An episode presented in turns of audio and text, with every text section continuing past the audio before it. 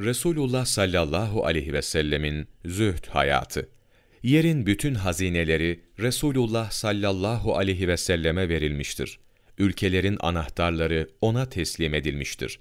Kendisinden önce hiçbir peygambere helal olmayan ganimetler ona helal kılınmıştır. Fethedilen ülkelerin cizyesinden, vergilerinden, humuslarından, beşte birlerinden hiçbir krala toplanmayan mal toplanıp kendisine getirilmiştir.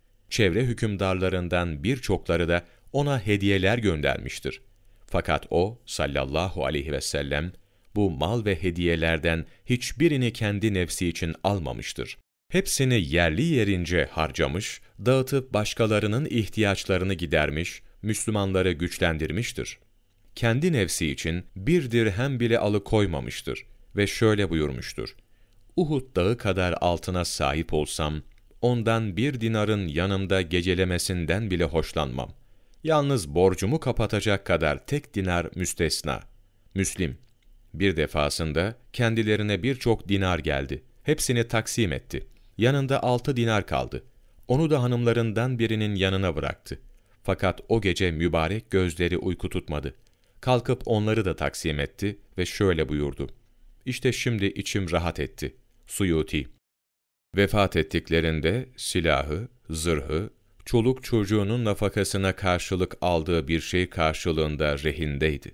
Buhari Resulullah sallallahu aleyhi ve sellem yemek, içmek, giymek gibi hususlarda zaruretin gerektirdiği ölçüyle yetinirdi. Fazla hiçbir şey edinmezdi. Bulduğunu giyerdi. Genellikle her tarafını örten ucuz bir kumaş, kaba bir giysi ve kalın bir çizgili elbise giyerdi. Resulullah sallallahu aleyhi ve sellem her şeyde olduğu gibi elbise hususunda da orta olanı seçmiştir. Çünkü böyle bir giyinme tarzı insanı kişiliğinden uzaklaştırmaz.